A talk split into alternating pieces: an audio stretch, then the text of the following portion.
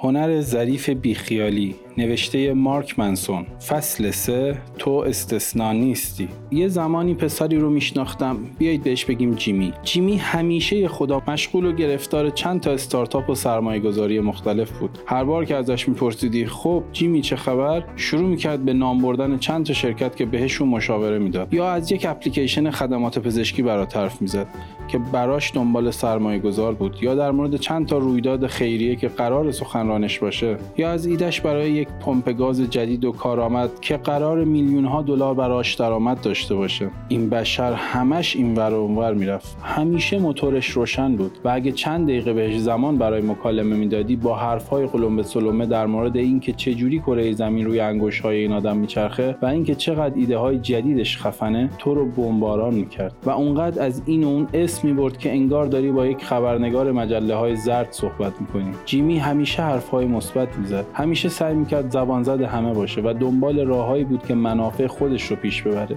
مشکلی که همه ازش خبردار نبودن این بود که علاوه بر همه این فضیلت ها جیمی یک آدم تنبل بود. از اون مدل آدم ها که همش حرف و لفظ میاد و عمل نمی‌کنه. بیشتر وقتها چت بود و همونقدر که روی ایده های کسب و کاریش هزینه می‌کرد همونقدر هم روی خوشگذرونی و کلاب رفتن و رستوران های لاکچری هزینه می‌کرد. جیمی یک انگل ای بود. کسی که با سرمایه با جون دل جمع شده خانواده و اطرافیانش زندگیش رو میچرخوند و اونها رو با ایده های غلطی در مورد سوداوری هنگفت آینده تکنولوژی خام کرده بود. آره خب بعضی وقتها یه حرکت های ریزی می اومد تلفنش رو برمی داشت و مثلا به کله گنده های کسب و کاری زنگ می‌زد و علکی کلی اسم قلم به سلومه به زبون می برد ولی آخرش چی؟ هیچ کدوم از اون سرمایه گذاری ها به چیز درست درمونی تبدیل نشد. ولی این آدم سالها به همین روش ادامه داد و با پول دوست دخترها و اقوام زندگیش رو گذروند. بدترین قسمت داستان اینجاست که جیمی در این مورد حس خوبی داشت. اعتماد به نفس عجیب و متوهمی داشت. آدمهایی که بهش میخندیدن یا گوشی رو روش قطع می‌کردن به عقیده خودش تنها فرصت زندگیشون رو از دست دادن. آدمهایی که از ایده های کسب و کاری ساختگیش انتقاد می‌کردند برای درک نبوغ جیمی زیادی نفهم و بی تجربه بودند. آدمهایی که سبک زندگی انگلوارش رو به روش می آوردن حسود بودند و کسانی بودند که در موردش نفرت پراکنی و به موفقیتاش حسادت می‌کردند. جیمی گاهی درآمدی هم داشت اگرچه بیشتر وقتها با دقل بازی و تقلب. مثلا ایده کسب و کاری یکی دیگر رو به عنوان ایده خودش میفروخت یا با زرنگی و هیلگری از کسی پول قرض می‌گرفت یا بدتر از همه. یه بنده خدایی رو قانع می‌کرد که روی استارتاپش سرمایه گذاری کنه. حتی گاهی از مردم پول می‌گرفت که براشون سخنرانی کنه. در مورد چی؟ خدا می‌دونه. بدترین قسمت ماجرا اینجاست که جیمی به دریوری های خودش ایمان داشت. مولای در توهماتش نمی‌رفت. صادقانه بگم سخت می‌شد از دستش از هوانی شد.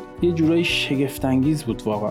در دهه 1960 میلادی بالا بردن عزت نفس اینکه در مورد خودت حسها و فکرهای مثبت داشته باشی طرفداران پراپاقرص زیادی رو در روانشناسی پیدا کرد. پژوهش‌ها نشون می‌داد آدمهایی که خودشون رو دست و بالا می‌گرفتن عملکرد بهتری داشتن و مشکلات کمتری درست می‌کردن. بسیاری از پژوهشگران و سیاستگزاران اون زمان به این عقیده رسیده بودند که بالا بردن عزت نفس جامعه می‌تونه به منافع اجتماعی ملموسی منجر بشه. کاهش بزهکاری نتایج تحصیلی بهتر اشتغال بیشتر کسری بودجه کمتر. در نتیجه اوایل دهه بعد یعنی 1970 روش های بالا بردن عزت نفس به پدر و مادرها آموزش داده شد. تراپیست ها سیاستمداران و معلم ها روش تاکید می‌کردند و به تدریج این تفکر وارد سیاست های سیستم آموزشی شد. برای مثال نمره ها رو بردن بالا برای اینکه بچه های ضعیف حس بهتری در مورد عملکرد ضعیفشون داشته باشن. جایزه های ساختگی و مهرهای هزارآفرین الکی برای هر نوع مشارکت کوچیک و موفقیت های معمولی به بچه ها اعطا شد. تکالیف درسی پوچ و بیخود به بچه ها داده می‌شد. مثلا اینکه 10 تا دلیل بنویسن که چرا خاص و ویژه هستن یا 5 تا از چیزهایی که در مورد خودشون خیلی دوست دارن رو بگن. کشیش ها هم در گرد همایی کلیسا به حضار می‌گفتن که همشون در چشمان خداوند به طرز منحصر به فردی خاص هستن و سرنوشتشون اینه که به درجات اعلا برسن و در میان مایگی نمونن. سمینارهای انگیزشی و کسب و کارهای فراوانی هم مثل قارچ از خاک سر درآوردن که همون ایده پرتناقض رو تکرار می‌کردن. دارن هر کدوم از ما می‌تونه استثنایی باشه و به موفقیت های بزرگی برسه. ولی یک نسل طول کشید که داستان به این ایده تغییر کرد. همه ما استثنایی نیستیم. معلوم شد این که صرفا در مورد خودت تست خوبی داشته باشی بیمعنیه. مگر اینکه دلیل خوبی وجود داشته باشه که حس خوبی در مورد خودت داشته باشی؟ معلوم شد که سختی ها و شکست ها برای ساختن آدم های مصمم و موفق مفید و حتی ضروریه. معلوم شد این که به آدم ها تلقین کنیم استثنایی هستن و بی دلیل در مورد خودشون حس خوب داشته باشن به جامعه پر از بیل گیتس ها و مارتین لوتر کینگ ها منجر نمیشه بلکه به جامعه پر از جیمی ها منجر میشه. جیمی مؤسس متوهم استارتاپ. جیمی کسی که هر روز علف می‌کشید و هیچ مهارت قابل عرضه ای نداشت جز اینکه از خودش گزافه گویی کنه خودش هم باور داشته باشه. جیمی همین که سر شریکش داد می‌زد و بهش می‌گفت احمق در حالی که با کارت بانکی حساب شرکت توی یک رستوران مجلل صدها دلار خرج می‌کرد تا مخ یک مدل رو بزنه. جیمی کسی که خیلی زود به جایی رسید که دیگه خاله یا عمه نداشت که بتونه ازشون پول قرض کنه. بله اون جیمی مغرور اون جیمی با اعتماد به سخت اون جیمی با عزت نفس بالا همون جیمی که اونقدر وقت صرف لفظهای من فلانم و من بیسارم کرد که یادش رفت واقعا کاری انجام بده. مشکلی که من با جنبش عزت نفس دارم اینه که عزت نفس رو بر این اساس میسنجید که آدمها چقدر در مورد خودشون حس مثبتی دارن. ولی یک مقیاس دقیقتر و واقعیتر براش اینه که آدمها در مورد جنبه های منفی خودشون چه حسی دارن. اگر آدمهایی مثل جیمی 99 ممیز 9 درصد مواقع حالشون خوب خوبه در حالی که دنیای اطرافشون داره از هم میپاشه این چجوری می‌تونه ملاک معتبری برای یک زندگی موفق و خوشبخت باشه؟ جیمی خودش رو محق می‌دونه و این یعنی فکر می‌کنه لایق چیزهای خوبه بدون اینکه لازم باشه به چنگشون بیاره. معتقده که باید بتونه پولدار بشه بدون اینکه براش عرق بریزه. معتقد باید محبوب و خوش انرژی باشه و ارتباطات خوبی داشته باشه بدون اینکه به کسی کمک کنه. معتقده که باید سبک زندگی فوق ای داشته باشه بدون اینکه یه سری چیزها رو فدا کنه.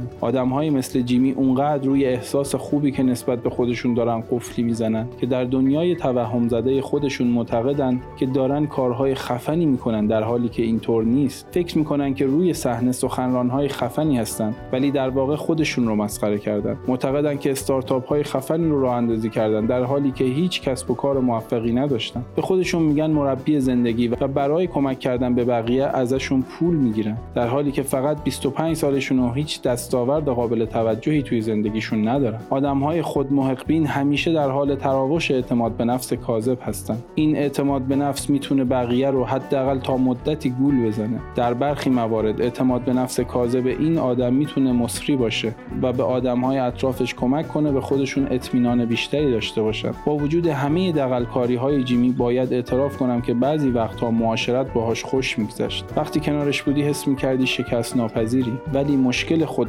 بینی اینجاست که باعث میشه مردم احساس نیاز کنن که همیشه در مورد خودشون احساس خوبی داشته باشن. حتی اگه به قیمت از دست دادن های اطرافشون تموم بشه و چون های خود بین همیشه نیاز دارن در مورد خودشون حس خوبی داشته باشن بیشتر وقتشون رو صرف فکر کردن در مورد خودشون می‌کنن. به هر حال زمان و انرژی زیادی لازمه که خودت رو قانع کنی کارات به درد نخور نیست. گندی که زدی بوی گند نمیده مخصوصا وقتی که توی توالت زندگی کنی. وقتی یک نفر درون خودش یک الگوی فکری رو ساخته که هرچی اطرافش اتفاق میفته رو به نفع اثبات مهم بودن خودش تفسیر کنه سخته که اون رو از اون سیستم فکری بیرون بکشی. اگر باهاشون بحث کنی اونها فکر می‌کنن کسی هستی که نمی‌تونی میزان باهوش بودن با استعداد بودن خوشتیب بودن موفق بودن اونها رو تاب بیاره. خود محقبینی همیشه در حبابی از خودشیفتگی جا خوش می‌کنه و هر چیزی رو تغییر شکل میده تا جاپاش رو سفتر کنه. آدم های خود محبین هر رخدادی در زندگیشون رو به مسابه تایید یا تهدیدی برای عظمت و خفنیت خودشون می‌بینن.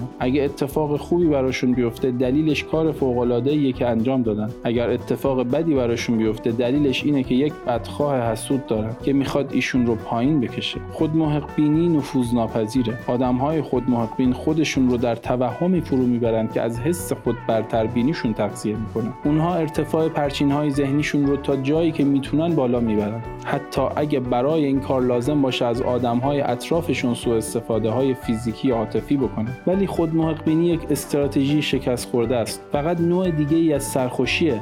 شادکامی نیست. ملاک درست برای تشخیص ارزش خود این نیست که آدم در مورد تجربه های مثبتش چه حسی داره بلکه اینه که در مورد تجربه های منفیش چه حسی داره. آدمی مثل جیمی با سرهم کردن موفقیت های خیالی خودش رو از مشکلاتش قایم می‌کنه و چون نمی‌تونه با مشکلاتش مواجه بشه صرف نظر از اینکه در مورد خودش چه حس خوبی داره باز هم آدم ضعیفیه. آدمی که واقعا برای خودش ارزش قائله می‌تونه رک و پوسکنده به جنبه های منفی شخصیتش نگاه کنه. آره من بعضی وقتها آدم بیمسئولیتی هستم. آره بعضی وقتها در مورد موفقیت هم اقراق می‌کنم. آره من زیادی به حمایت های دیگران متکی هستم و باید بیشتر قائم به ذات باشم و برای بهبودشون کاری بکنم. ولی آدم های خود محقبین از اونجایی که نمی‌تونن صادقانه به مشکلات خودشون اقرار کنن نمی‌تونن به طرز معنادار و بنیادی زندگیشون رو بهبود ببخشن اونها گیر افتادن و همش از این سرخوشی به اون سرخوشی میپرن و کیلو کیلو انکار در وجود خودشون تلمبار می‌کنن. ولی در نهایت واقعیت یه جایی میاد وسط و مشکلات بنیادین یه بار دیگه خودشون رو نشون میدن. اینجا فقط زمان وقوع اون مشکلات و میزان دردناک بودنشون مطرحه.